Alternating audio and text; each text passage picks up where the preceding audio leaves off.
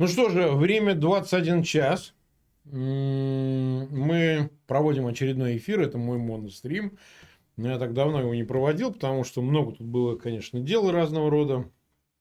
А сейчас а как бы повод нашелся, потому что э, эфир я назвал «Россия на швабре». Он как бы предвосхищает э, некоторые обсуждения, поскольку мы планировали эфир с Владимиром Осечкиным в самый день, когда он уехал в э, Париж и встречал там своего информатора из России, э, Сергея. Я не следил, что там дальше происходило, насколько я понимаю.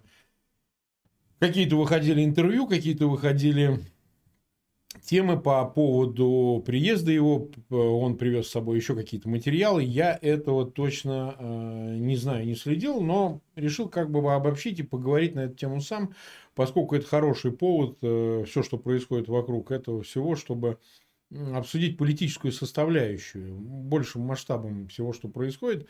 Ну, естественно, я отвечу на ваши вопросы. Вы можете задавать мне вопросы. Пожалуйста, помечайте, что для Марка вопросы, поскольку иногда я не могу отделить ваши обсуждения а, от э, вопросов, э, задаваемых мне. Еще буквально несколько объявлений.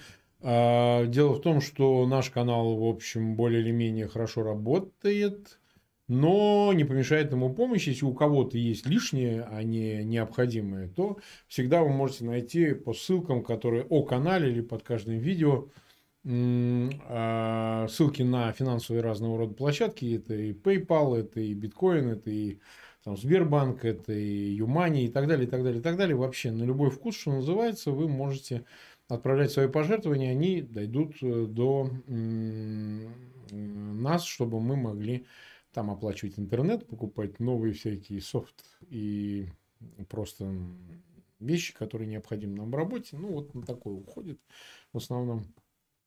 Так что смотрите сами. Но в любом случае нам чуть-чуть уже не хватает до 272 тысяч подписчиков. Я раз за разом призываю подписываться на канал, потому что мы смотрим за статистикой. По статистике нас смотрят не только люди, которые подписаны на канал, но и смотрят люди, которые на канал не подписаны, и они постоянными являются зрителями канала. Это, конечно, несколько обидно, потому что э, количество подписчиков влияет, как я уже много раз говорил, может быть, те, кто вновь подписались на нас, не совсем понимает, для чего вот эта гонка, это чемпионство. Но на самом деле даже работа с какими-то предложениями выступить э, спикерами, разными экспертами, количество наших э, количество наших подписчиков влияет для убедительности того, чтобы люди соглашались на сотрудничество с нами, на выступление на канале Фейгин Live. Ну, то есть, это обычная прямая логика, что чем больше канал, чем больше зрителей, более охотно идут люди с именем, интересные вам, зрителям, экспертам, для того, чтобы выступить на таком канале. Это один мотив. Ну, а второй, когда есть постоянный подписчик, человек, когда подписывается, он ведет себя по-другому, он старается те эфиры, которые идут на канале, он как подписчик их видит, ему приходит уведомление, ну и он более решительно, более решительно смотрит э, этот канал, э, втягивается в это дело, оно такое затяжное, и поэтому как бы это, конечно, имеет э, значение, играет свою роль и так далее. Но последнее объявление нас уже около 3000 смотрит, 1085 лайков поставили. Если вы все-таки сочтете, возможно, ссылки размещайте прямо сейчас, чтобы люди до конца этого часа подтянулись к нам и послушай, о чем мы будем говорить. Вот смотри, какая получается ситуация. Э, можно уже говорить о том, что эта тема оценивается расстоянием. Мы э, стали свидетелями обнародования масштабнейшего информации о преступлениях э, почти международного характера. Потому что такие вещи не могут быть только внутренним делом страны такие масштабные, такой масштабный пыточный конвейер – это уже вопрос нарушения прав человека в глобальном масштабе, а это единственный вопрос, который выходит за рамки национального суверенитета. Потому что если в таком масштабе нарушаются права человека, осуществляются столь масштабные именно государственные пытки, репрессии и так далее, то, конечно, эту оценку давать должны не внутри самой страны судебные органы, там, в конце концов, да, а органы универсальной юстиции. Это заслуживает того, чтобы предметом рассмотрения все, что произошло, было какой-то международный судов или трибунал специально созданный, или действующий постоянно, потому что внутри страны мы имеем дело с фашистским режимом, криминальным режимом, мафиозным режимом. Он фашистский по скажем так, некой форме, а по содержанию он абсолютно криминальный. И ровно поэтому никто не может установить, а есть ли идеология у этого режима, или он просто существует ради коррупции, клептократии и тому подобное. Ровно потому, что есть разница между содержанием и формой. Э, форма, конечно, они же рассказывают про рус, э, русский мир, там, скрепы, про корпоративное государство, про верность имперским традициям, про милитаризм и так далее. А внутри себя, конечно, по содержанию это клептократическая э, такая, если хотите, сословная полиархия внутри этого сообщества, потому что полиархические формы, они принадлежат демократии, но здесь особенные есть. Э, особенность в том, что внутри правящего класса это очень узкий состав, состоящий в основном из сотрудников спецслужб, их родственников, э, Э, своих предпринимателей, шлюх, как обычно, и так далее, которые формируют некую элиту, которая, собственно говоря, хочет быть наследственной, вечно наследственной, это важно подчеркнуть, и они как бы и абсолютно индифферентны к идеологическим обязательствам, Потому что сами они э, занимаются извращением и прелюбодеяниями. Сами они, в отличие от призывов, которым они, которыми они, которые они используют, они ненавидят русских. Поэтому какой русский мир? Они ненавидят русских людей и русское начало. Его презирают предельно. Ровно поэтому их дети, их отпрыски живут за пределами России, потому что считают Россию страной непригодной для культурного цивилизованного, э, культурно-цивилизованной жизни. Э, именно их отпрысков. Они э, постоянно говорят о гуманизме, являясь самыми дикими варварами. А они говорят о якобы выборах, хотя они сторонники абсолютно тройболистских форм с передачей просто своему племени, ну, племя там чекистов, например, власти от друга к другу и никак иначе, без выхода за пределы этого круга, круга криминального, конечно, и так далее, и так далее, и так далее, и так далее. А, так вот, я хочу подчеркнуть, что действительно Россия в ее нынешнем состоянии не может расследовать всех этих жутких преступлений. Это очевидный вывод, который делается спустя этих, там, не знаю, полторы-две недели, которые э, бушует этот скандал. Это может сделать только некая юстиция вовне России, потому что она, конечно, не будет обладать дискреционными функциями, там, привлечь кого-то к ответственности, кого-то судить, кого-то сажать и так далее. Неважно, трибунал ли это или что-то подобное, но по существу своему это будет символическое какое-то действие, которое должно подчеркнуть, что права человека выше национальных границ.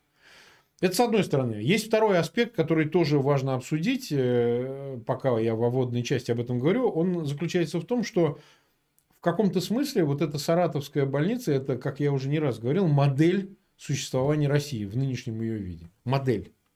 Модель, где есть угнетаемые и угнетатели, управляемые и управляющие.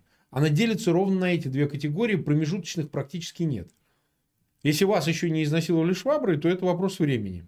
Буквально или фигурально, неважно. Это вопрос, который имеет э, разного рода варианты практически вся Россия живет в состоянии бесправном. А кто-то хочет э, за свои права бороться, кто-то хочет этого не замечать. А есть люди, которые даже счастливы от этого э, скотского э, состояния в стране, в которой отсутствуют полностью институты. Какие институты есть в России? Институт суда его нет. Институт тюремной, пенитенциарной системы его нет. Органы, спецслужбы, прокуратура и так далее, и так далее. За что не возьмись? Парламент. Ничего этого нет. Вот для многих существование в этой системе какая-то там форма жизни, ну, почти как инфузории туфельки или какой-нибудь э, простого клеточного существа, которое может э, по велодорожкам бегать, э, не знаю, сидеть в кафе или ходить на работу с 9 до 6. Наверное, эта форма нормальна. Удивительно, что русский человек на перекрестке этих столетий, ну вот с начала уже 21 века, посчитал, что его такая жизнь устраивает. Это удивительно, потому что вроде бы свобода и желание перемен всегда где-то пусть и подспудно, но в нем жило. Оказалось, что нет. Швабра – это главный символ того, что происходит. У этого есть и психологический аспект, если хотите. Ведь почему, собственно, эти пытки, пытки с унижением, пытки с опущением, такую имеют популярность? А, потому что, хотите вы того или нет, мы живем в коллективном бессознательном, внутри которого символом является эта швабра, которая стала а, финалом для некоторого количества диктаторов, в частности, между прочим, для Каддафи, которого провернули на этой швабре. Ну, там был такой какой-то полулом, не пойми что, судя по кадрам. И страх от пережитого за другого своего, значит, э, подобного тебе же диктатора, он поселился в Путине, потому что, я вам хочу сказать, несмотря на насилие в тюрьмах, которое было всегда, хоть 90-е, хоть, хоть до них и в более благополучные 90-е, все-таки, вы понимаете, э, это оставалось внутри самой тюремной системы. За ее пределы это не вывалилось. Сейчас вы с легкостью обнаружите это и в армии. Вот, пожалуйста, этот хабаровский инцидент с э, частями спецназа ГРУ, в которых происходило ровно тоже на бутылочные действия. Вы с легкостью обнаружите э, подобные же вещи, которые творятся в Чечне. Мы знаем тому примеры. Но хуже того, что, повторяю, есть и фигуральный масштаб этого измерения, потому что вся Россия сидит на этой бутылке, вся Россия на этой швабре крутится как может. По велению одного единственного человека, который этой швабры боится. Мы говорим о Путине. Который сам боится стать объектом этого опущения, как это произошло, например, с Каддафи в Ливии. И ровно поэтому он крутит и вертит на этой швабре всю Россию, получая от этого, если хотите, садистическое наслаждение. Теперь о последствиях этого всего.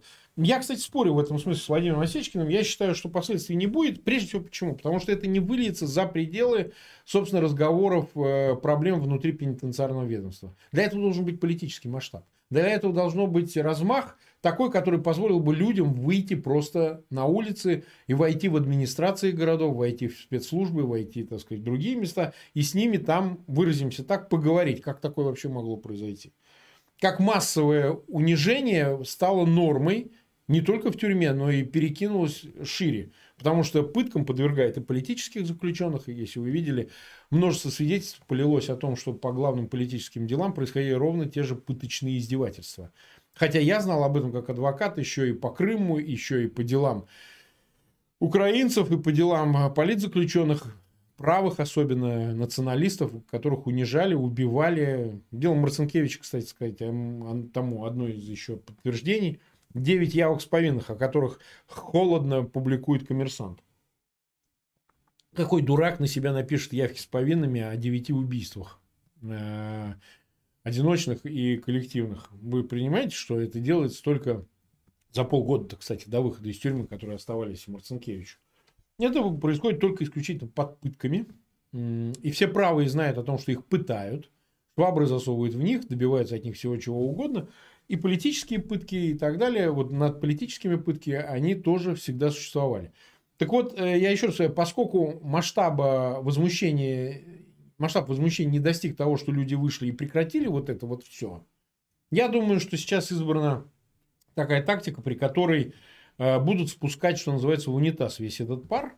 Э, я не знаю, мне тут пишут, но я не знаю, правда это или нет, что чуть ли не Собчак уже полетел в Париж делать материал с этим Сергеем. Ну, я не знаю просто, я не буду утверждать, но вроде бы и другие такие же, значит, поперли. И я глубоко убежден, что тему эту, в общем, э, раскатают до степени того, что у нас в отдельных местах есть ненормальные вещи, мы с ними будем бороться, мы справимся с ними. Да, значит, великий Путин нам поможет это все преодолеть. Ровно поэтому, ну, тактика такая избрана, она могла быть и другой, но в любом случае ровно поэтому никаких последствий не будет, поскольку не улица, не общество взяло на себя право судить, да, я суд присяжных, я суд, я вас буду судить. Вот мы выйдем э, каким-то коллективным сообществом в городах России, там еще где-то, и мы вас будем судить за это все. А, что, как, где? Нет, вот сейчас уже все, разговаривать не надо. Мы будем сами судить вас, мы вас будем казнить, и это будет высший суд, которого вы достойны. Этого не происходит. Этого не происходило и по другим поводам, не знаю, там, из-за пенсионной реформы, из-за начала войны, в Украине, которая никому не была нужна, и много из-за чего еще. И это все свидетельствует о том, что общество не готово отстаивать свои интересы, защищать себя, свои права, и будет э, послушно, э, собственно, стоять на этих коленях в ожидании встречи Ануса со Шваброй. Я по-другому это расценить не могу, и поэтому думаю, что власть сейчас и через свои канализированные источники, неважно, от «Эхо Москвы» до каких-нибудь там Риафанов или Второго канала с Соловьевым, они будут рассказывать о том, что зачем вы делаете такие политические масштабные выводы о том, что это образ жизни всей путинской России в нынешнем ее виде. Да, да нет, ничего подобного. Это вполне себе единичный эпизод исключение из правил, с которым мы справимся. И вот тут уже поет генеральный прокурор Краснов про то, что они изменят э, э, систему надзора за учреждениями ФСИН, что якобы ВНК не будут принимать там сотрудников ФСИН, и на этом как бы все станет замечательно. Вот эта тетя э, с таким еблетом, значит, невыразительным, саратовская тетя, омбудсмен, рассказывает, за два дня побывал в этой пыточной саратовской тюремной больнице, рассказывает, что да, да, вот мы тут, конечно, будем тут, будем тут разбираться, то она будет разбираться. До этого она, значит, не разбиралась. Точно такие же правозащитники, квази-правозащитники. Вдруг все встрепенулись, так сказать, от самых маленьких до самых крупненьких грантоедов, которые, значит, десятилетиями получали эти деньги и тему эту обходили. Понимаете? А, и вдруг выясняется, что а за что же вы гранты получаете? Хоть западные, хоть российские. Что же вы, э, падлы, значит, не выясняли о том, что такое творится у вас, может, через улицу, там, где вы живете, налево-направо. И это, конечно, безусловно, свидетельство того, что никому не выгодна такая правда. Ни власти, ну это понятно, естественно, кто же хочет нести ответственность, ни правозащитникам, потому что, когда вы слышите их комментарии о том, что вот там этот Осечкин в интересах одних силовиков против других, и еще какие-то комментарии, это, безусловно, является способом увести в бок, увести в сторону от главного. На мой взгляд, в отличие даже от Владимира Осечкина, я считаю, главным является вот этот политический вывод, о том, котором я сказал выше, недопустимость того, что вообще должна существовать вся эта система. Не только пенитенциарная, а вот вся. Все должно быть разрушено до основания, раскатано в блин, понимаете? Это единственный путь, другого просто не существует. Не должно остаться от путинской России просто ничего. Вот просто ничего, от ее институтов я имею в виду. Все, что создано за эти два десятилетия, два, 22 уже скоро года, все не должно жить, не должно существовать. Потому что это нежизнеспособное, вредное, опасное э, создание, которое как монстр пожирает все на своем пути, начиная от людей, буквально, это не образно, потому что, извините меня, значит, умертвить 2,5 миллиона пенсионеров, понятно, через коронавирус и все остальное, а вы посмотрите еще, коронавирус ли, или такое лечение, которое оказывает, при котором тысяча в день, только по официальной статистике умирает. Тысяча в день. И заболевает уже больше 30 тысяч. Ну, вы знаете, я бы поспорил о том, что это просто коронавирус. А на мой взгляд, это вполне себе система здравоохранения и отношение государства к индивидууму, отдельно взятому обывателю, которого вообще не интересует э, о том, сколько умрет, потому что это потенциальные едоки. Понимаете, они этих едоков испепеляют чтобы меньше пенсии платить, чтобы можно больше было украсть и потратить на своих шлюх, на пидорасов и так далее. Ну, чем они, собственно, все и занимаются, потому что вся а, российская элита нынешняя, она состоит из извращенцев, в буквальном смысле. Пусть даже это и не определяет а, главное, собственно, в характере наших проблем в стране. Но, тем не менее, я еще раз повторяю, их задача – это изводить русское население до ноля, для того, чтобы вот то последнее, что еще остается в качестве генофонда, оно было истреблено окончательно. Запомнить это можно любым пришлым пришлым народом, потому что в данном случае они будут куда покладистее, они будут чувствовать себя неофитами, ровно поэтому это происходит.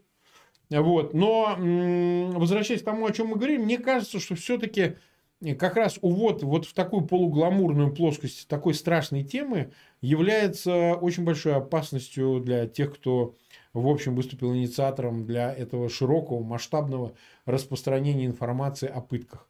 По той простой причине, что у этого появляется аспект, знаете, такого таблоида, такой таблоидности. Ох, вы знаете, еще и в тюрьмах швабры засовывают. Вот мне кажется, что это самое неудачное сейчас складывание событий, поскольку э, в западной прессе гораздо более серьезно это описывается, потому что интервью, материалы, тексты, статьи разных авторов в ведущих европейских, американских изданиях, которые выходят по поводу этого скандала, они очень серьезный. Там вообще никто над этим не пытается, значит, гламурничать. Это все выглядит чрезвычайно серьезным. И к таким темам не подпускают э, шлюшек, знаете, полутелевизионных, полугламурных и так далее. Потому что темы серьезные, с этим не шутят, в принципе. А, вот тут, мне кажется, власть, она заняла весьма а, интересную вот эту бинарную позицию, при которой она, во-первых, пытается эту тему снизвести до уровня саратовской тюремки, да, тюремной больницы, а с другой стороны, значит, подключает к этому действительно свои конторские ресурсы, прежде всего такие э, постлиберальные, всякого рода эхи и так далее, которые должны эту тему заматывать. Именно там вы слышите основную критику, которой, кстати, прислушивается аудитория э, всего этого процесса. И мне кажется, что они в этом уже потихоньку перетаскивают общественное мнение в сторону, что ну вас это не касается. Приблизительно вот так это выглядит. Ну и сидите, не парьтесь, вам же не засовывает вот сейчас конкретно, вам лично. Понимаете? А, нет, ну и что вы? Иди как суйся и так далее. Вот приблизительно именно образным языком, но говорят-то именно это. Хоть с экрана, хоть с других мест. Че, мы нормально живем. Это там где-то в тюрьмах.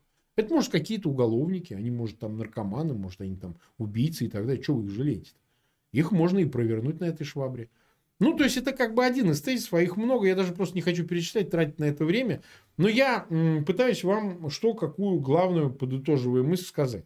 О том, что, скорее всего, во-первых, эта тема действительно продолжения не получит. Для меня продолжение – это политическое последствие. Чтобы не стало не только главы всем, но не стало и главы ФСБ, и Путина в конечном итоге. Вот этого не будет. То есть, это не всколыхнуло э, основную массу, она осталась к этому абсолютно индифферентно, по большому счету, наблюдая за этим, как за информацией в таблоиде. Там, газета «Сан» или там, я не знаю, как эти все эти издания, даже не знаю, какие они сейчас, «Экспресс-газет» выходят они и так далее. А с другой стороны, э, надо сказать, что э, тема уходит в некий профессиональный уровень обсуждения между журналистами, правозащитниками, гражданскими какими-то активистами, не знаю, есть они, не есть, я их уже давно не вижу, и тем самым э, идет некий демпинг, некое снижение ее. И я думаю, что это вторая сторона деятельности власти через методички в попытке, значит, что-то все-таки вывести в темную, э, в темную плоскость, так сказать, темный эфир, а вот это не надо освещать. Например, роль ФСБ и управления М во всей этой истории. Там тихо сняли сейчас Бортников начальника управления М, в Саратовской области, который допустил, что эти пленки оказались в руках посторонних с видеозаписями. Вот этот контент на 100 гигабайт уже теперь. Был на 40, теперь уже на 100. Э, за это наказывают, а не за то, что сам факт, что эти пытки имели место и унижение. Так что, на мой взгляд, действительно, власть здесь не то, чтобы выиграла, не выиграла, но она э, пока защитилась. И, повторяю, если те, кто является уже объектом этого насилия и унижения, или потенциальным объектом этого насилия и унижения, ни своего слова не скажут, ну, значит, они э, еще и через это пройдут. Через такое унижение пройдут, и оно останется, безусловно, на э, психологическом облике нации, это оставит отпечаток, хотим мы этого или нет. Потому что э, вот такого рода жути, они, может быть, э, проходя мимо, не оставляет этого отпечатка, если не становятся публично известными. А так ведь как рассуждать? Ну, вас в России-то ебут. Вы что нам тут рассказываете? Ходите тут рассказываете про великую русскую культуру, а вы вон что? Ну, понимаете, о чем я. Приблизительно вот такое отношение, оно э, может сложиться, когда и та, и другая сторона знает, о чем речь. Это травмирует гораздо сильнее. И я думаю, что этот отпечаток оставит, но то, что э, в своей основной массе россияне решили от этого как бы а, дистанцироваться, да, спрячась, так сказать, уйти в себя, уйти в какие-то другие неопасные, не страшные темы, но это свидетельство того, что такие вещи, безусловно, и повторятся, и останутся, и ничего не изменится никогда. Так, ну что же, теперь давайте я отвечу на ваши вопросы. 24 минуты я в эфире. Время 21.24. 7624 человека нас смотрят. Ну, действительно, поздновато. Может быть, кто-то завтра идет на, на работу, я поэтому не в претензии. 2394 человека поставили лайки. Спасибо вам огромное, почти 2400. У меня огромная просьба, те, кто вот сейчас нас смотрит, из этих почти 8000 человек, пожалуйста, подпишитесь на наш канал. Если не можете подписаться или уже подписаны, пожалуйста, распространите видео и посылайте через мессенджеры. Очень огромное количество людей подтягивается через мессенджеры. Пожалуйста, посылайте им ссылки на этот эфир, может, другие какие-то тоже эфиры. Ну и э, вот у нас донейты есть немножко, да. Я сейчас, ну вот благодарит Фантом, нам помог 449 рублями. Кирилл Масиков 279 рублями, спасибо. Лапка Лап постоянно нам помогает 100 рублей. Алга 400, Дмитрий Канонир 5 фунтов. Нормально, спасибо вам за ваш труд. 400 Сергей Юрьевич. Марк, почему вы этим занимаетесь? Задал такой вопрос. Вопрос, на который можно долго отвечать, можно коротко отвечать. А, я отвечаю словами героя «Крепкого орешка» Брюса Уиллиса. Помните, он в какой-то части сказал, последний, по-моему, часть «Крепкого орешка», говорит, да я бы бросил бы этим заниматься, но героев не осталось, не осталось людей, кто бы мог бы это на себя взять. Вот один я, еще там пара кривых, вот этот негр и так далее. Вот приблизительно такой ответ, по-моему, самый адекватный. Никого не осталось, ну, а раз никого, как, знаете, у мусульман в общине, когда некому читать, нет главного, самовызвавшиеся есть, берут, начинают читать молитву. Так же, как в армии. Если вы устав армейский читали, что когда убили командиров, убили старших по званию, а, командует оставшимися тот, кто самовызвался. Так приблизительно и здесь. Сам вызывайтесь, любому как бы это дает шанс некоторый. Так, давайте посмотрим, что у нас. Да, давайте я еще прокомментирую историю с этим а, товарищем, который, значит, э, из Питера по фамилии Ремесло. Значит, ну, не знаю, правда нет. Говорят, что он работал гей-проституткой, когда начинал. Я не знаю, правда это или нет. Ждем пленки. Говорят, что что-то должны нам прислать по этому поводу. Не факт, что это правда, но как бы, в общем, по его поведению охотно в это верю. А, ну, подождем, да, не будем ничего утверждать. Значит, э, этот деятель, вы знаете, что он написал, я не знаю, в стране остался оппозиционер, на которого он не писал заявы, значит, в органы. Мой подзащитный Пиантковский получил от него такие заявы, вынужден был покинуть Россию, уехал в Америку. Навальный просто был завален э, значит, всем этим говном от этого ублюдка. А Волков, ФБК, все. Я уж не знаю, на кого он только не писал. Ну, профессиональный такой стукач, который причем существует, чтобы вы понимали, за ваши деньги. За деньги налогоплательщик, поскольку участвует в тендерах, получает от администрации президента вот эти гранты президентские или какие они там. Об этом были несколько скандалов, об этом писали. Ну, вот этот вот дурачок, который, по-моему, связан с Пригожинской сеткой, он, значит, начал бомбить, используя эту Пригожинскую сетку, Твиттер для того, чтобы меня забанили. Я, честно говоря, к этому серьезно не относился. Думал, что ну сколько я на своем веку клоунов повидал, одним больше, одним меньше, бог бы с ним. Но действительно в какой-то момент ночью я обнаружил, что моя учетная запись, это было, боюсь соврать, то ли ну, под утро уже там, наверное, 5 часов или 7 часов утра. Не знаю, точно не скажу. Ну, смотрю, запись приостановлена. Учитывая мои особые отношения с Твиттером и так далее, я очень удивился. А, я не буду рассказывать, с кем, что и как я обсуждал. Не буду рассказывать. Результат такой, в 15 часов у меня все было разбанено и так далее. Мне сообщили, что вы знаете, вот да, вот так получилось, на вас написали жалобу, что вы это не вы, что это не Фейгин, не Марк Захарович.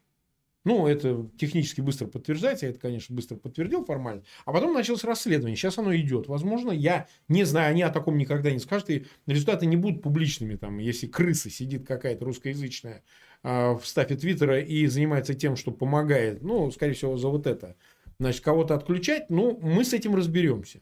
Вот, деталей никаких еще раз говорить не буду.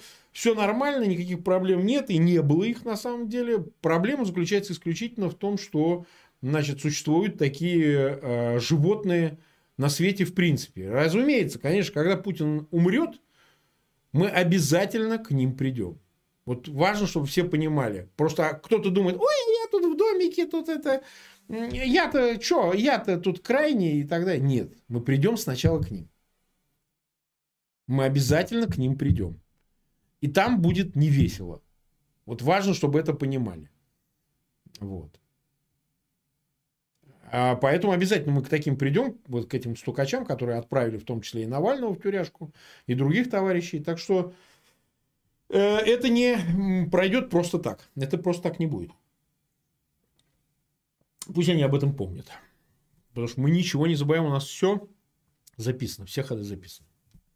Вот, так что не переживайте, Твиттер как работал, так и работает. У меня огромная просьба, пожалуйста, те, у кого есть Твиттер, э, там есть такой ник э, твиттерный Ай Ремесло. Очень легко пишется через букву Ай Ремесло. фамилия у него Риамясло такой, да, вот, вы, пожалуйста, жалобы на него напишите, я призываю всех вот моих зрителей, там, всех подписчиков, 200 почти 72 тысячи, пожалуйста, сделайте это. Э, его канал должен быть забанен. Все равно должна быть формальная э, сторона у, так сказать, стафа Твиттера должен быть формальный предлог, потому что то, что он пишет, является гнусью абсолютной. Это человек, в общем, недомерок, который, значит, родился по ошибке, понимаете, жертва аборта, как говорили классики, ну и выжил, понимаете. Поэтому нужно писать э, жалобы, таких вообще не должно существовать в социальных сетях. Это люди ошибки, что называется. Так, давайте почитаем теперь серьезно. Больше просто тратить слов не хочу. Вы знаете, я не люблю о всей этой швале разговаривать, КГБшные, значит, стукачах. Ну, просто приходится, потому что они же приходят в мою жизнь. Я-то, в общем, держусь стороной. Я жду, когда, значит, произойдет сказочное событие. Тогда начнется разговор. А сейчас о чем разговаривать? Мы все, так сказать, под бетонной плитой, и сейчас мы ничего не можем сделать. Но когда это изменится, вот тогда начнется настоящий разговор, вот тогда появится предмет. А сейчас предмета нет. Мы ничего сделать не можем, понимаете? Они будут нас преследовать, они будут э, писать на нас, э, стучать жалобы, заявы и так далее. Но, еще раз повторяю, посмотрим, кто посмеется в конце. Так, Грини Бульдог спрашивает, я постараюсь побольше ответить, потому что у нас 30 минут. Марк, кому вы больше доверяете, Соловью или Швецу? Дорогие друзья, вот эту тему я хочу прокомментировать. Я вижу, что они там друг друга мочат все. Значит, и Жирнов, и Швец, и там другие. Но я просто еще раз, уже много раз говорил, наш канал этим не занимается. А, понимаете как? Мы не занимаемся этим, потому что у нас канал не про выяснение отношений и не выяснение, кто там агент и кто не агент. Я еще говорю о числа экспертов. Какой агент, если швец э, э, уходил майором э, КГБ?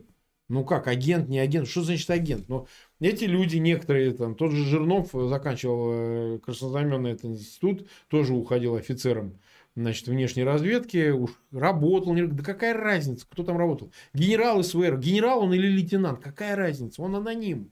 Он выбрал себе этот ник. Называть себя генералом СВР. Я мог бы себя назвать генералом Паттоном. Какая разница? Но я выступаю под своим именем и фамилией.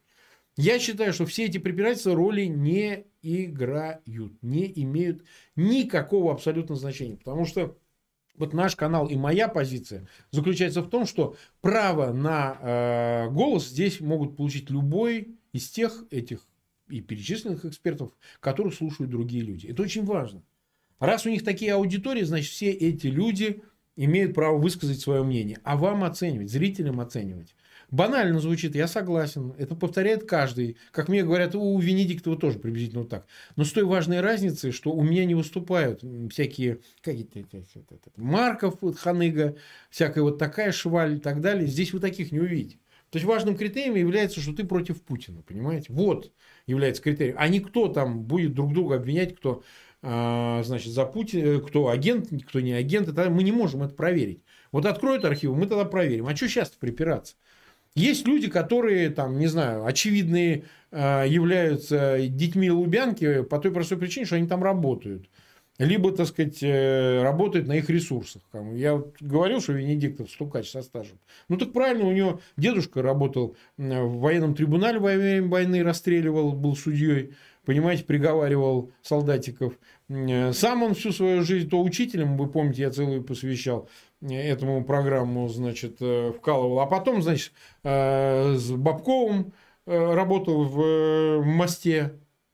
Разные слухи ходят, кто его туда вообще привел.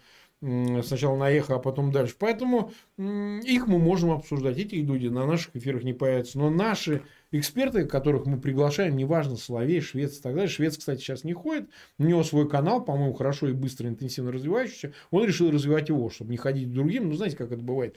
Я там к Фейгину не пойду для того, чтобы добавлять ему подписчиков или там просмотров. Я не... Ради бога, ради бога я не против. Я желаю удачи Юрию Борисовичу Швецу, чтобы его канал обогнал мой, имел там, не знаю, там миллиард подписчиков. Ради бога, желаю ему всего хорошего. Но включаться в эту перебранку, в выяснение отношений я не буду. И вас призываю не, не, не вовлекаться в это. И вас призываю в это не вовлекаться.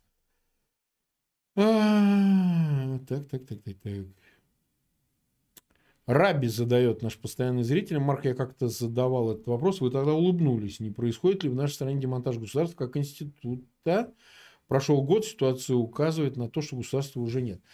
Ну, вы знаете, э, если это не схоластический спор относительно государства или нет, и мы не пускаемся в теорию государственного права там, с выяснением, а что, собственно, институт, а что есть государство, ну, потому что мы на это много времени убьем, а, в общем, результата не достигнем в, результате, э, в дискуссии.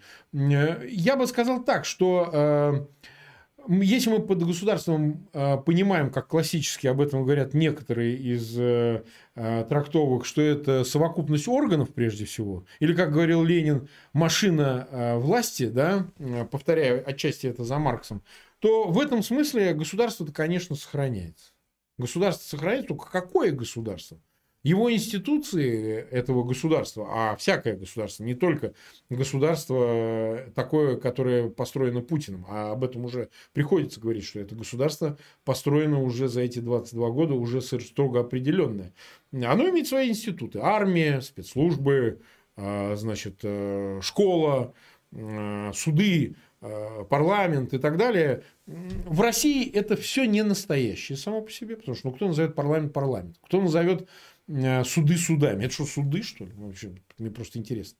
Поэтому нужно говорить об отсутствии этой совокупности институций, которые образуют государство, да, внутри государства. Вот этого нет, потому что государство сегодня, вот в его понимании как, ну, по большей части татистских теорий, оно э, является пирамидально устроенным, в котором действительно существует некий сюзерен, главное лицо, должностное главное лицо, первое лицо, которая олицетворяет собой властный класс.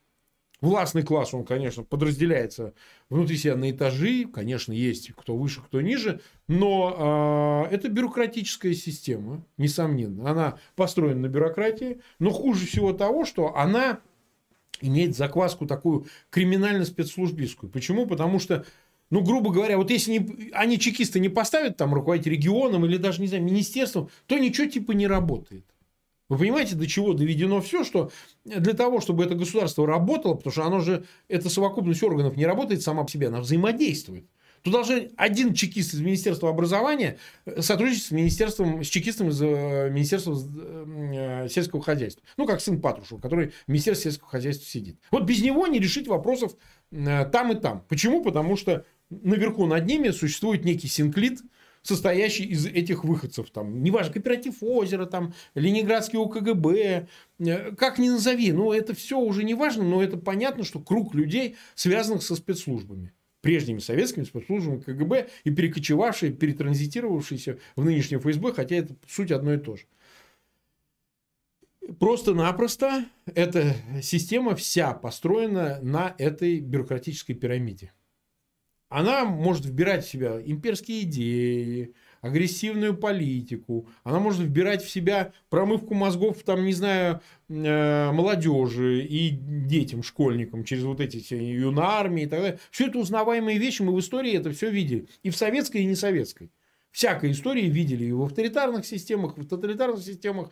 Они используют эти суррогаты для того, чтобы поддерживать каким-то образом некий внешний облик э, государственных институтов. Да? А, на самом деле они этими институтами не являются. Парламент это не парламент, как я уже сказал, суд не суд. Понимаете, а тюрьма не тюрьма, тюрьма это просто пыточная, пыточная каторга. Каторга это когда сидишь и работаешь, понимаете. Кстати, в России не отменен принудительный труд, который вообще-то должен быть отменен. Нигде в цивилизованных странах Европы нет принудительного труда, он только добровольный. И только в России это принудительный труд. Он, кстати, исторически традиционно таким был. Но я отвлекаюсь. Тем не менее, мой ответ заключается в том, что государство-то вполне может существовать, если не вовлекаться в споры о том, что есть существо государства, машина принуждения или что-то в этом роде, но его институты уже перестали быть настоящими. Они все вот такие бутафорские, какие они есть, они должны изображать существование, совокупность этих органов, которые, собственно, и есть государство, суть есть государство. Не знаю, как, насколько ответил, насколько вас это удовлетворило. Вопрос слишком теоретический для канала. Мы иногда стараемся их избегать по той простой причине, Рабби, что не всем это интересно. Постоянное обсасывание вопросов, которые имеют несколько отвлеченный характер. Так, давайте дальше. Ну вот Елена К. своим мнением поделилась, очень узкому кругу лиц известно о пытках. Большая часть наших граждан, увы, смотрят ТВ и ведать не ведает, что происходит. Хуже, Лена, хуже. Есть те, которые, и значительная их часть из населения России, которые говорят, а правильно их пытают? Ведь он этот Нарышкин, он же выразил в каком-то смысле, да, он по методичке это делал, но он выразил и определенное отношение. А что, говорит, вы узнаете, кого пытают? Нам что, написано в башке, что ли? Он, может, наркотиками торговал. Можно и попытать. А что? И это при том, что в этой конструкции, безусловно, э, есть составляющая неизвестного, потому что, ну, во-первых, а с чего ты сразу решил, что этот человек такой или секой? А во-вторых, разве можно пытать даже таких, которые угодили в тюрьму и уже наказаны и отбывают наказание за содеянное, понимаете? Просто или страна принимает пытки как норму, или не принимает. Все, больше тут нет третьего, понимаете? Россия принимает пытки как норму. И принимает ее зачастую вот это самое общественное мнение глухих к чужим страданиям. Но попробуйте его взять, знаете как, а нас за что? Нас за что, швабра? Это вот их можно, а нас нельзя, понимаете? Ну и так во всем. Так во всем. Это такая страна. Поехали дальше. Так. Так, так, так, так, так, так. Смотрю, смотрю. Георгий Мурман, наш тоже старый друг, э, говорит, Марк, русский народ не является субъектом, он объект. Не это ли является главным проблемой жизни? Ну, опять вопрос такой. Конечно, он объект. Конечно, он объективирован. В нем нету э, начала субъекта. Субъект управляет чем? Волей. Волей, исходящей от него. Объект, безусловно, является э, э, лишенным этой воли только в той части, обладающей ей, в которой сам субъект управляет этим. Да, я тебе разрешаю иметь желание на это или это. Значит, конечно, русский народ не может выразить волю, поэтому он не субъектен. Изначально ли это, заложено ли это в нем? Да бог знает. Ну, как бы были проявления его в 20 веке, когда э, были способы эту волю проявить в разные периоды, совершенно разные периоды. Он ее проявлял. Почему он оказался столь безвольным перед вот этим историческим испытанием, это продолжает оставаться загадкой. Это продолжает оставаться загадкой, мы этого не понимаем. И когда вот часть наших экспертов говорит о том, что ну нет, нет, вот может произойти неожиданно, подкрасться незаметно, знаете, как Яковенко говорит, или же, так сказать, э, такого рода система обрушается одномоментно в один день и так далее. Ну, все возможно. История, она тем и чревата, что мы не можем рассуждать о ней в будущем времени в сослагательном крылонении. А что, если бы вот там где-то? Это мы будем обсуждать то, когда это уже произойдет. Но, в принципе, История помогает нам, э, значит, история государства, история народа, понять, что с ним будет происходить в будущем. Я всегда опираюсь э, и исхожу из этого. Ну, в какой-то части и психологический портрет нации. Бунтарская она или покорная. Это же важная вещь. Как религия ее способствует возмущению, свободе и всему остальному, или наоборот призывает этот народ жить в состоянии утробном почти, да, безвольном. Ну, вот хороший вопрос, о нем можно долго рассуждать, но я еще раз повторяю, конечно, сегодня народ объективирован. Он является э, объектом вот этого воздействия со стороны власти, со стороны захватившей эту власть оккупационной э, среды, которые, это в основном выходцы из э, спецслужб. Кстати, сильно недооценено то, что спецслужбы – это то немногое в советском обществе, которое обладало возможностью э, так сказать, наблюдать западный мир. Неважно как. Кто-то выезжал, будучи сотрудником ПГУ, Первого главного управления, видел мир, выезжал. Кто-то имел доступ к запрещенной литературе, там, не знаю, журналам, газетам, книгам и так далее. Кто-то просто слушал там какие-то радиоголоса и так далее, ну и так далее, и так далее. И именно эти люди, понимая о том, как нужно действовать так, чтобы твое благополучие было связано с Западом, а неблагополучие подневольного населения было связано с этой страной – вот они очень эффективно сумели воспользоваться, ну, помимо всех других, конечно, причин, воспользоваться вот этой возможностью для подчинения себе э, огромной этой массы людей, населения России, 140 миллионов, теперь уже еще и убывающей в катастрофических масштабах. Вот это тоже очень важный момент.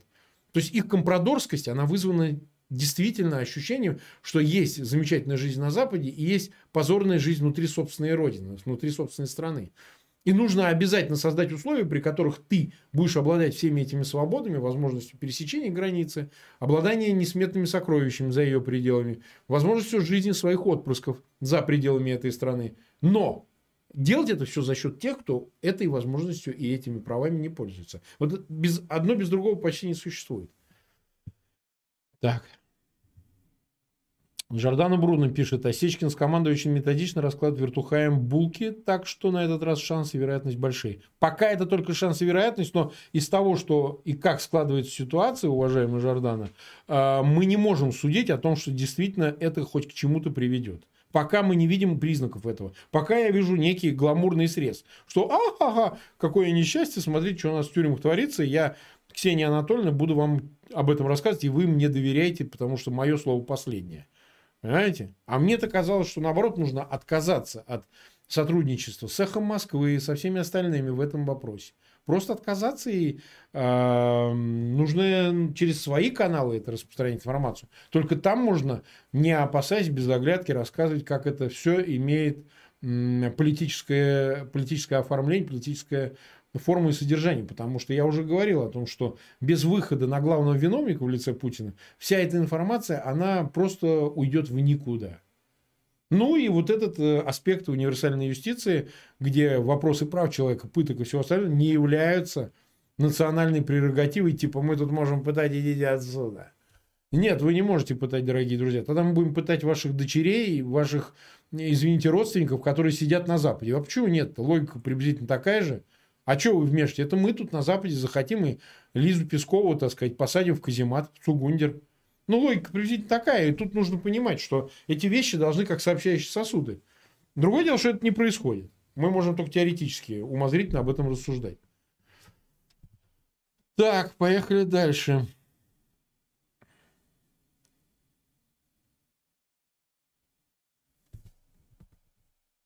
Так, так. Вот Вертухайло сказал, что Невзоров сказал, что герб России это две скрещенные швабры, пишет. Ну, очень точное замечание. Надо дать Невзорову должное, он умеет попасть в самое мясо. Я не спорю. Э, Людмила Г. спрашивает такой ник. Марк Захарович, без внешнего вмешательства ничего не изменится. Понимаете, как оценивать это вмешательство? Дело в том, что пока Россия вмешивается в этот внешний мир, и она доиграется. Ну, и не Россия, а я имею в виду, Россию вообще не спрашивают, как я много раз говорил, то, что мы обсуждали относительно объективированности народа, а не субъектности его. Ну, конечно, и безусловно, может, мы можем дождаться войны, мы не можем судить о масштабе, не можем судить о последствиях, но э, внешний фактор это будет столкновение э, с тем же коллективным Западом. Я этого не исключаю. Но не могу судить об этом, потому что они ведь тоже подонки сидят у себя в Кремле и размышляют, а нахрен нам это надо, и так все хорошо. Но это действительно все хорошо.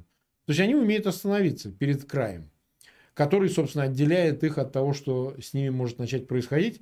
Даже в лайтовой ситуации, посмотрите, сегодня идут обыски у Дерипаска в ФБР в его доме. Сам Дерипаска не может ехать в Соединенные Штаты, но в его ну, так сказать, роскошном этом особняке в Вашингтоне происходят обыски. Это же неприятно. Мало ли что найдут. Ну, а Дерипаска, он же игровой такой типон. Помня о Насте Рыбке и всем остальном. Так. Вопрос Марк Калмак Шал. Как вы прокомментируете совместные морские учения ВМФ Китая и России вблизи японских самых? Возможно ли военный союз КНР РФ? Нет, такой союз невозможен. И это в большей степени, что ли, демонстрация, символический акт. Это не реальное взаимодействие, потому что в нынешнем виде, чтобы вы понимали, КНР настолько серьезно опережает Москву в обладании военным потенциалом, это произошло буквально за эти 20, ну максимум 25 лет, ну 20, что ей такой союзник только обуза. Потому что а в каком качестве он может участвовать? Ценность России в военном отношении это прежде всего ее ядерный потенциал. Он, э, конечно, больше, чем у КНР, но у КНР столько и не надо. Там, по-моему, 300 зарядов, боюсь соврать. Но бюджет военный Китайской Народной Республики, вы знаете какой? 660 миллиардов долларов. У Америки что-то 720, вот сейчас колеблется, ну, больше в этом году. Боюсь соврать точности, ну, называю почти точно. Скажите мне, пожалуйста, зачем ей э, Москва с ее копейками?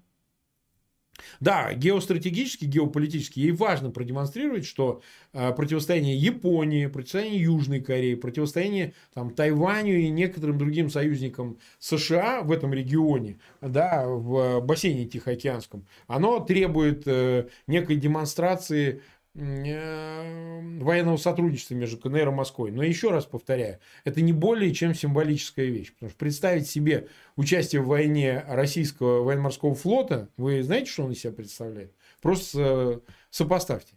А у Китая, я боюсь соврать, сейчас просто я не следил за этими цифрами, уже несколько авианосцев в этом регионе, по-моему, 4 уже, я боюсь соврать. И главное, что они сами их строят. Сами их строят. Ну, естественно, как все китайцы, они что-то украли, чертежи, но быстро строят. То есть их военный потенциал, особенно военно-морских сил, он превышает российский. Безусловно. Поэтому я бы не ставил э, сильно на такой военный союз. Мне кажется, что это не настолько равноправный союз и не настолько нужный Китаю, тем более э, это же не столько для Японии, а для США демонстрация. По-моему, все, что они хотят показать США, они могут это сделать и без помощи России.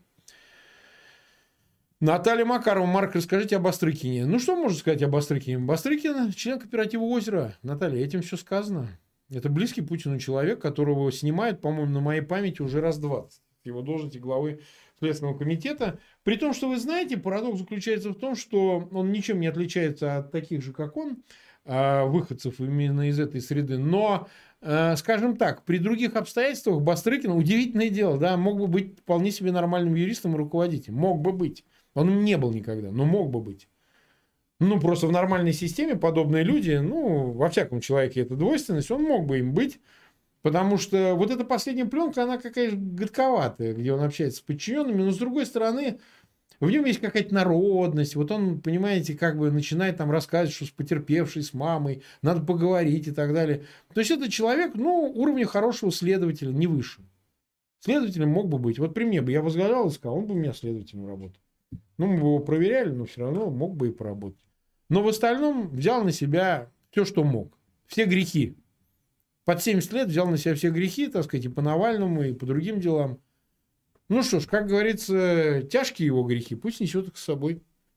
Вот Маркин. Удивительное дело. Маркин меня поливал как только мог по всем делам. Я помню, я вот облегал и смотрели твит. Значит, Маркин дословно говорил что Фегин тут ходит и рассказывает, что Савченко поменяет. А, Савченко поменяет. Ой! И Савченко поменяли. А он, значит, мной сделал, что как-то я, Фегин, заявляю, что ее поменяют. Понимаете? Обмен состоится. Ну, вот приблизительно э, так я относился к Маркину. Вы знаете, что он э, покойник купил себе диплом. Ну, он не в переходе, конечно, но он себе организовал диплом. Сам он то ли журналист, то ли кто-то он был. Генералом стал в этой системе и так далее. Ну, Бастрыкин, это, конечно, помощнее будет. Ну, приблизительно в одном ряду. На одной линейке приблизительно с Маркиным. Так. Э, так, читаем, читаем. А, Путин и Меркель победили в газовой войне Европы, э, спрашивает Владислав Нован. Я вот как написано ник, я, может, Наван, может, я не там ставлю, да? Нован, но я бы прочитал как Нован. Вы знаете, э, пока не ясно, но, во всяком случае, тактически по очкам пока выигрывает Путин. Безусловно, потому что, смотрите, как филигранно значит, достраивать Северный поток и кризис. Бы, наоборот, достроенный Северный поток должен вызвать понижение цен. Но потенциально же на спотовом рынке должны учитывать, что через этот Северный поток может какие-то дополнительные пойти объемы газа. И нифига. Это говорит о том, что это, безусловно, а, проект только и исключительно для шантажа. Но это тот случай, когда, знаете, по словам классика, а сам обманываться рад. Европа вполне расположена к тому, чтобы обмануться, ну давайте, это экономический проект, не будем обобщать. Ну как мы можем сказать, что 2000 э, долларов за кубометр газа – это вина только исключительно Москвы, что она недостаточные поставки осуществляет и заполняет европейские хранилища. Ну нет, нет, нет, что вы, что вы. Это всегда в пользу бедных, что называется, потому что всем очевидно, как и почему это происходит.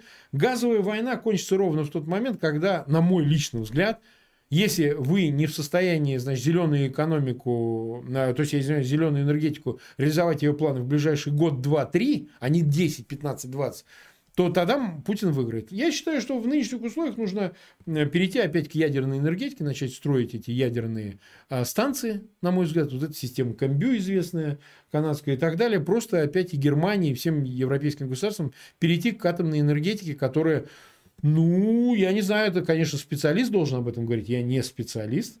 Но, по-моему, логика очевидная, что сейчас в нынешних условиях повышать свою независимость, а потребление газовое идет на тепло, на другие вещи, это, с этим могла бы справляться ядерная энергетика с лихвой. Во Франции, во всяком случае, так и происходит, например. Поэтому, понимаете, газовая война, она имеет шанс на выигрыш у Путина в пользу Путина только если газ нужен в таких объемах. А если он не нужен, так и шансов нет.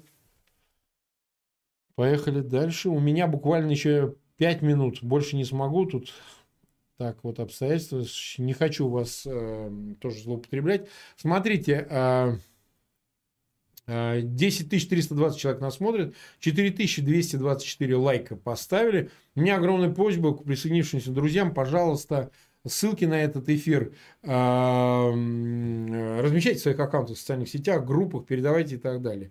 Вот э, интересный вопрос. Э, Виви наш спонсор, значит, пишет мнение, скорее высказывает. Да, уже Светов и Смеркачев завыли, а Осечкин мошенник. Ну, во-первых, если Осечкин мошенник, кто вам мешал за все эти годы той же Зои Световой раскопать эти материалы, достать, показать, рассказать. Это-то чудо-юдо, значит, Меркачева, которая жила с этим э, сидящим, э, значит, э, первым замом в СИНа.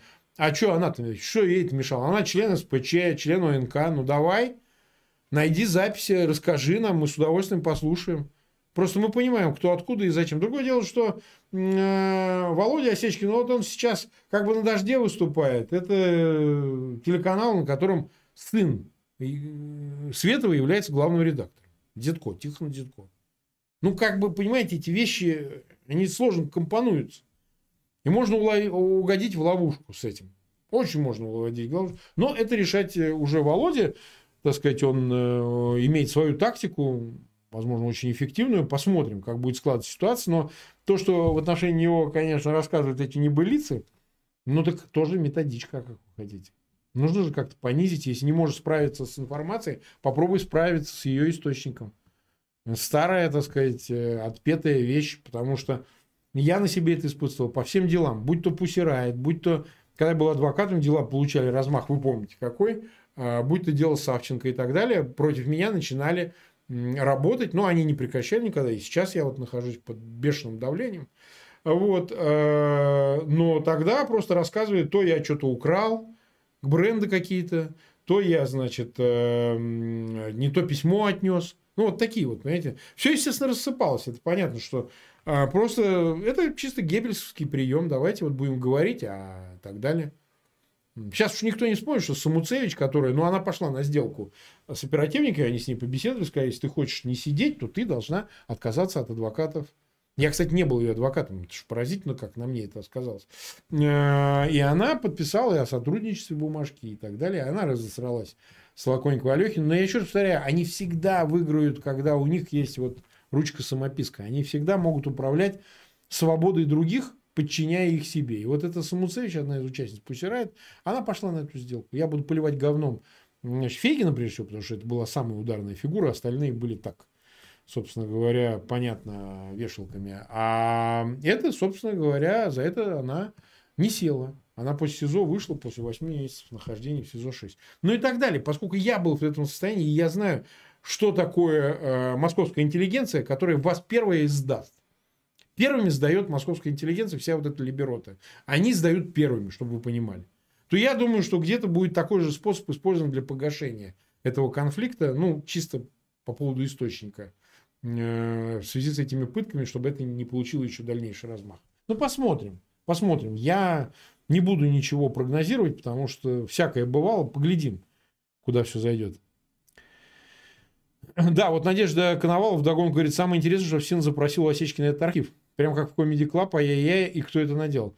Ну, а зачем ему его отдавать, например? А зачем этот архив отдавать? Зачем сотрудничать со Всином? Вот это вот зачем? Я думаю, не стоит этого делать. У них же это все есть. Они продолжают пытать. Прямо сейчас, в эту минуту, в эту секунду. Понимаете? Это, я уже сказал, что это вопрос не внутренний. Потому что никого они не осудят, никого они не посадят, все останется как прежде. Передвинут несколько фигур, каких-то найдут э, стрелочников, там, актив, пассив, неважно. А, но ничего не изменится, потому что не изменится политический смысл этой системы, политическое ее существо. Вот и все. И поэтому как бы сотрудничать с ними я смысла не вижу. Я считаю, что это а, ну, бесполезно, вредно, не вредно, это кому как решать. Но ничего вы там не добьетесь, ничего там не будет. Вот мое мнение, это я так считаю. Так. Дальше, дальше читаем. Пишут, что я прав. Ну, я не всегда бываю прав, конечно.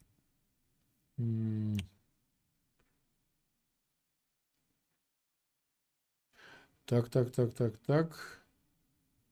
Так, так, так. 59 минут, ребята, буквально еще секунда. Не смог ответить на все ваши вопросы, но мы проведем еще один стрим. Я обязательно, конечно, подольше поговорю. Просто у меня сейчас какие-то интервью еще и так далее. Я поэтому запланировал два эфира. Мне казалось, что это и так много. Но почти 10 500 человек нас смотрят. И я, ну, не берусь судить, э, насколько надо было его проводить. Может, действительно надо было на два часа. Но в любом случае, дорогие друзья, спасибо вам огромное. Не буду вас больше пытать и мучить. У нас через день, послезавтра будет Пиантковский. Сейчас мы согласовываем превью. Э, завтра мы тоже там планируем человека, если он не соскочит. Я почему еще хочу сказать, иногда бывают эти пролеты, потому что ты с кем-то договариваешься, а у человека форс-мажор. Понимаете? Ну, я как бы и готов провести, но форс-мажор что делать? Поэтому относитесь снисходительно. Ну, иногда бывает так, что ну, сорвался, ну, сорвался, ну, сорвался, понимаете?